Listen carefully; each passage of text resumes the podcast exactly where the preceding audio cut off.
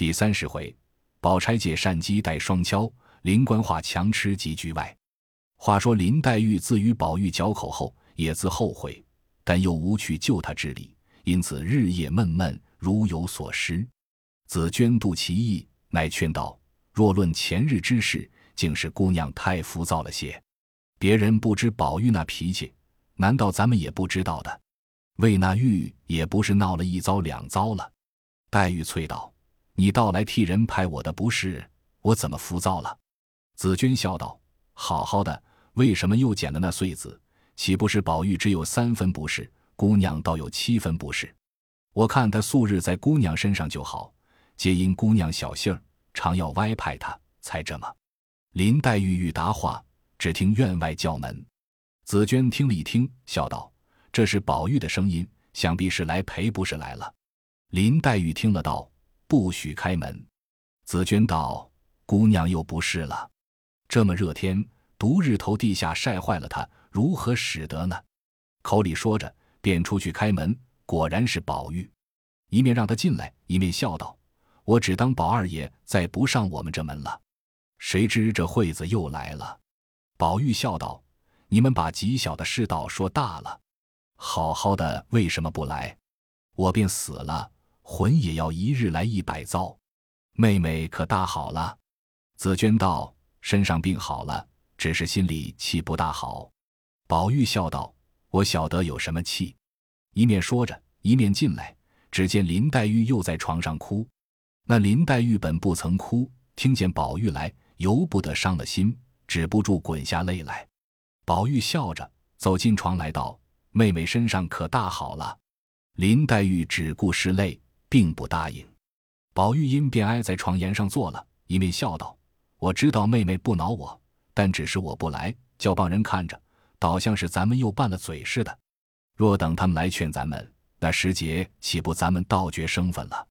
不如这会子，你要打要骂，凭着你怎么样，千万别不理我。”说着，又把好妹妹叫了几万声。林黛玉心里原是再不理宝玉的。这惠子见宝玉说“别叫人知道他们拌了嘴就生分了似的”这一句话，又可见得比人缘亲近，因又掌不住，哭道：“你也不用哄我，从今以后我也不敢亲近二爷，二爷也全当我去了。”宝玉听了，笑道：“你往那去呢？”林黛玉道：“我回家去。”宝玉笑道：“我跟了你去。”林黛玉道：“我死了。”宝玉道：“你死了，我做和尚。”林黛玉一闻此言，登时将脸放下来，问道：“想是你要死了？胡说的是什么？你家倒有几个亲姐姐、亲妹妹呢？明都死了，你几个身子去做和尚？明我倒把这话告诉别人去评评。”宝玉自知这话说的造次了，后悔不来，登时脸上红胀起来，低着头不敢啧一声。幸而屋里没人。林黛玉直瞪瞪的瞅了他半天。气得一声也说不出来，见宝玉憋得脸上紫胀，便咬着牙用指头狠命的在他额颅上戳了一下，哼了一声，咬牙说道：“你这刚说了两个字，便又叹了一口气，仍拿起手帕子来擦眼泪。”宝玉心里原有无限的心事，又见说错了话，正自后悔，又见黛玉戳他一下，要说也说不出来，自叹自气，因此自己也有所感，不觉滚下泪来。要用帕子开市，不想又忘了带来，便用衫袖去擦。林黛玉虽然哭着，却一眼看见了，见他穿着簇新袄和纱衫，竟去拭泪，便一面自己拭着泪，一面回身将枕边搭的一方绡帕拿起来，向宝玉怀里一摔，一语不发，仍掩面自泣。宝玉见他摔了手帕来，忙接住拭了泪，又挨近前些，伸手挽了林黛玉一只手，笑道：“我的五脏都碎了。”你还只是哭，走吧，我同你往老太太跟前去。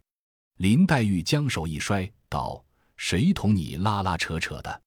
一天大肆一天的，还这么闲皮赖脸的，连个道理也不知道。”一句没说完，只听喊道：“好了！”宝林二人不防，都吓了一跳，回头看时，只见凤姐跳了进来，笑道：“老太太在那里抱怨天抱怨的，只叫我来瞧瞧你们好了没有。”我说不用瞧，过不了三天，他们自己就好了。老太太骂我说我懒，我来了，果然应了我的话，也没见你们两个人有什么可办的。三日好了，两日恼了，越大越成了孩子了。有这惠子拉着手哭的，昨儿为什么又成了乌眼鸡呢？还不跟我走到老太太跟前，叫老人家也放些心。说着，拉了林黛玉就走。林黛玉回头叫丫头们，一个也没有。凤姐道：“又叫他们做什么？有我服侍你呢。”一面说，一面拉了就走。宝玉在后面跟着，出了园门，到了贾母跟前。凤姐笑道：“我说他们不用人费心，自己就会好的。老祖宗不信，一定叫我去说和。我急至到那里要说和，谁知两个人倒在一处对赔不是了，对笑对诉，倒像黄莺抓住了鹞子的脚，两个都扣了环了。那里还要人去说和，说的满屋里都笑起来。此时宝钗正在这里，那林黛玉只一言不发，挨着贾母坐下。宝玉没甚说的。便向宝钗笑道：“大哥哥好日子，偏生我又不好了，没别的礼送，连个头也不得磕去。大哥哥不知我病，倒向我懒，推过不去的。倘或明恼了，姐姐替我分辨分辨。”宝钗笑道：“这也多礼，你便要去，也不敢惊动，何况身上不好。弟兄们日日一处，要存这个心，倒生分了。”宝玉又笑道：“姐姐知道。”体谅我就好了。又道：“姐姐怎么不看戏去？”宝钗道：“我怕热，看了两出，热得很。要走，客又不散，我少不得推身上不好，就来了。”宝玉听说自己由不得脸上没意思，只得又搭讪笑道：“怪不得他们拿姐姐比杨妃，原也体风怯热。”宝钗听说，不由得大怒，但要怎样，又不好怎样。回思了一回，脸红起来，便冷笑了两声，说道：“我倒像杨妃，只是没一个好哥哥、好兄弟可以做的杨国忠的。”二人正说着，可巧小丫头垫阴不见了扇子，和宝钗笑道：“必是宝姑娘藏了我的，好姑娘赏我吧。”宝钗指他道：“你要仔细，我和你玩过，你在意我，和你素日嬉皮笑脸的那些姑娘们跟前，你该问他们去。”说的搁店跑了，宝玉自知又把话说造次了，当着许多人，更比方才在林黛玉跟前更不好意思，便急回身又同别人搭讪去了。林黛玉听见宝玉奚落宝钗，心中着实得意，才要答言，也趁事儿取个笑，不想店因找扇子，宝钗又发了两句话，她便改口笑道：“宝姐姐，你听了两出什么戏？”宝钗因见林黛玉面上有得意之态。一定是听了宝玉方才奚落之言，遂了他的心愿。忽又见问他这话，便笑道：“我看的是李逵骂了宋江，后来又赔不是。”宝玉便笑道：“姐姐通今博古，色色都知道，怎么连这一出戏的名字也不知道，就说了这么一串子？这叫负荆请罪。”宝钗笑道：“原来这叫做负荆请罪，你们通今博古，才知道负荆请罪。”我不知道什么是负荆请罪，一句话还未说完，宝玉、林黛玉二人心里有病，听了这话，早把脸羞红了。凤姐于这些上虽不通达，但只看他三人行景，便知其意，便也笑着问人道：“你们大暑天，谁还吃生姜呢？”众人不解其意，便说道：“没有吃生姜。”凤姐故意用手摸着腮，诧异道：“既没人吃生姜，怎么这么辣辣的？”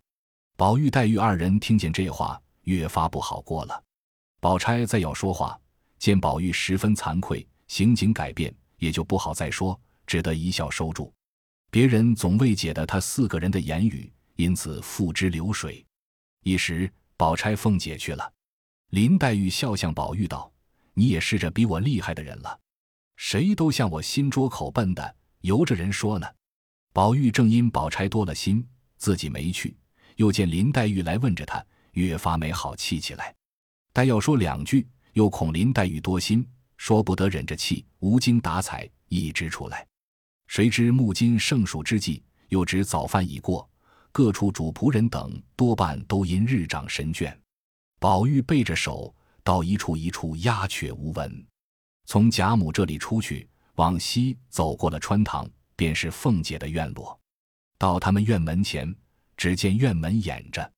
知道凤姐素日的规矩，每到天热，午间要歇一个时辰的，进去不便，遂进角门来，到王夫人上房内。只见几个丫头子手里拿着针线，却打盹儿呢。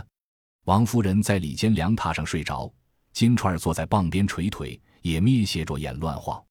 宝玉轻轻地走到跟前，把他耳上戴的坠子一拨。金钏儿睁开眼，见是宝玉。宝玉悄悄地笑道：“就困得这么着。”金钏抿嘴一笑，摆手令他出去，仍合上眼。宝玉见了他，就有些恋恋不舍的。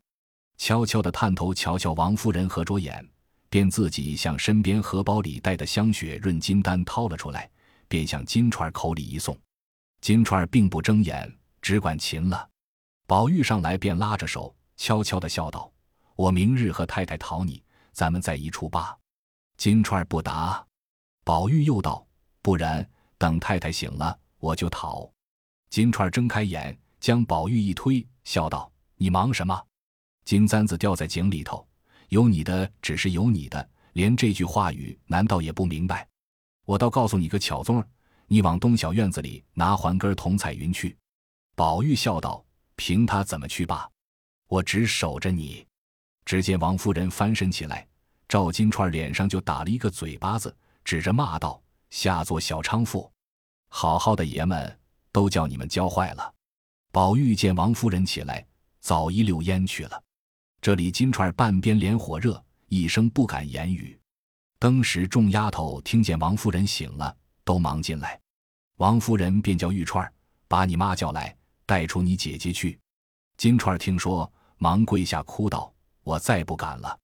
太太要打骂，只管发落，别叫我出去，就是天恩了。我跟了太太十来年，这会子撵出去，我还见人不见人呢。”王夫人固然是个宽仁慈厚的人。从来不曾打过丫头们一下，今忽见金钏行此无耻之事，此乃平生最恨者，故气愤不过，打了一下，骂了几句。虽金钏苦求，亦不肯收留，到底换了金钏之母白老媳妇来领了下去。那金钏含羞忍辱的出去，不在话下。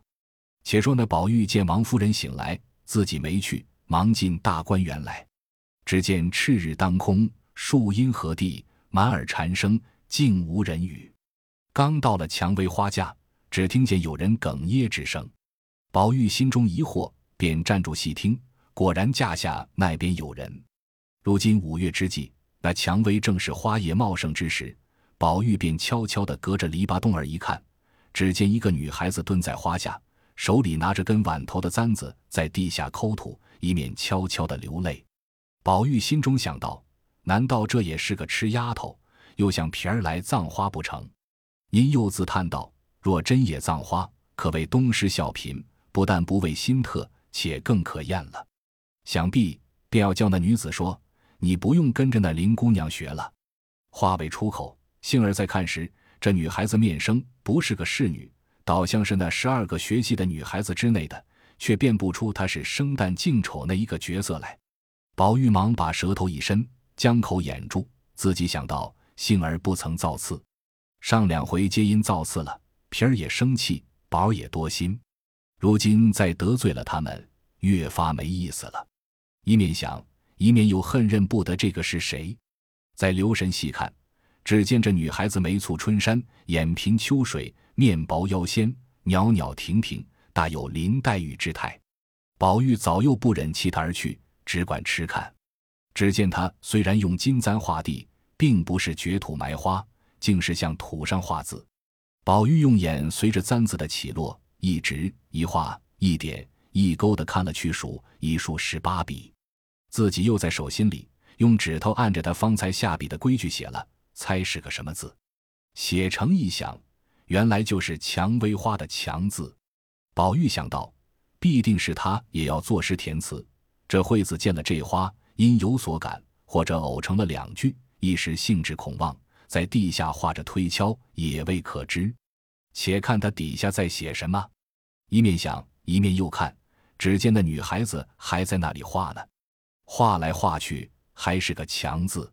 再看，还是个“强”字，里面的原是早已吃了，画完一个墙，又画一个墙，已经画了有几千个。外面的不觉也看吃了，两个眼睛珠只管随着簪子动，心里却想：这女孩子一定有什么话说不出的大心事，才这么个行径。外面既是这个行径，心里不知怎么熬煎。看她的模样这般单薄，心里那里还搁得住熬煎？可恨我不能替你分析过来。腹中阴晴不定，片云可知雨。忽一阵凉风过了，唰唰的落下一阵雨来。宝玉看着那女子头上滴下水来，纱衣上登时湿了。宝玉想到，这时下雨，他这个身子如何禁得骤雨一击？因此禁不住，便说道：“不用写了，你看下大雨，身上都湿了。”那女孩子听说，倒吓了一跳，抬头一看，只见花外一个人叫她不要写了，下大雨了。一则宝玉脸面俊秀。二则花叶繁茂，上下俱被枝叶引住，刚露着半边脸。那女孩子只当是个丫头，再不想是宝玉，阴笑道：“多谢姐姐提醒了我。难道姐姐在外头有什么遮雨的？”一句提醒了宝玉，哎呦了一声，觉得浑身冰凉。低头一看，自己身上也都湿了，说声不好，只得一气跑回怡红院去了，心里却还记挂着那女孩子没处避雨。原来明日是端阳节，那文官等十二个女子都放了学，进园来各处玩耍。可巧小生宝官、正旦玉官两个女孩子正在怡红院和袭人玩笑，被雨阻住。大家把沟堵了水机在院内，把些绿头鸭、花溪、彩鸳鸯捉的捉，赶的赶，缝了翅膀，放在院内玩耍，将院门关了。袭人等都在游廊上嬉笑。宝玉见关着门，便以手叩门。里面诸人只顾笑，那里听见？叫了半日，拍的门山响，里面方听见了。估量着宝玉这会子再不回来的，袭人笑道：“谁这会子叫门？谁人开去？”宝玉道：“是我。”麝月道：“是宝姑娘的声音。”晴雯道：“胡说！宝姑娘这会子做什么来？”袭人道：“让我隔着门缝儿瞧瞧，可开就开，要不可开。”叫他临着去，说着，便顺着游廊到门前，往外一瞧，只见宝玉淋得雨打鸡一般。袭人见了，又是着忙，又是可笑，忙开了门，笑得弯着腰，拍手道：“怎么大雨里跑什么？那里知道是爷回来了。”宝玉一肚子没好气，满心里要把开门的踢几脚，急开了门，并不看真是谁，还只当是那些小丫头子们，便抬腿踢在肋上。袭人哎呦了一声，宝玉还骂道：“下流东西们！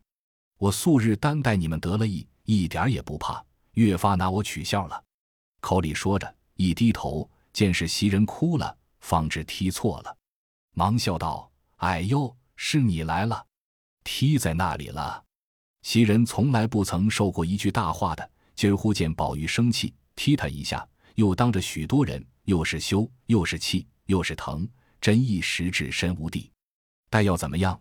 料着宝玉未必是安心踢他，少不得忍着说道：“没有踢着，还不换衣裳去。”宝玉一面进房来解衣，一面笑道：“我长了这么大，今日头一遭生气打人，不想就偏遇见了你。”袭人一面忍痛换衣裳，一面笑道：“我是个起头的人，不论是大是小，是好是歹，自然也该从我起。但只是别说打了我。”明顺了手也打起别人来，宝玉道：“我才刚也不是安心。”袭人道：“谁说是安心了？素日开门关门的都是那起小丫头子们的事，他们是憨皮惯了的，早已恨得人牙痒痒，他们也没个怕劲儿。你当是他们踢一下子吓吓他们也好。才刚使我淘气，不叫开门的。”说着，那雨已住了，宝官玉官也早去了。袭人只觉肋下疼的，心里发闹，晚饭也不曾好生吃。至晚间洗澡时，脱了衣服，只见肋上青了碗大一块，自己倒吓了一跳，又不好声张。一时睡下，梦中作痛，由不得矮忧之声从睡中哼出。宝玉虽说不是安心，因见袭人懒懒的，也睡不稳。忽夜间听见矮忧，便知踢中了。自己下床，悄悄的秉灯来照。刚到床前，只见袭人嗽了两声，吐出一口痰来，哎呦一声，睁开眼见了宝玉，倒吓了一跳，道：“做什么？”宝玉道：“你梦里矮呦，必定踢中了，我瞧瞧。”袭人道：“我头上发晕，嗓子里又腥又甜，你倒照一照地下吧。”宝玉听说，果然持灯向地下一照，只见一口鲜血在地。宝玉慌了，只说了不得了。袭人见了，也就心冷了半截。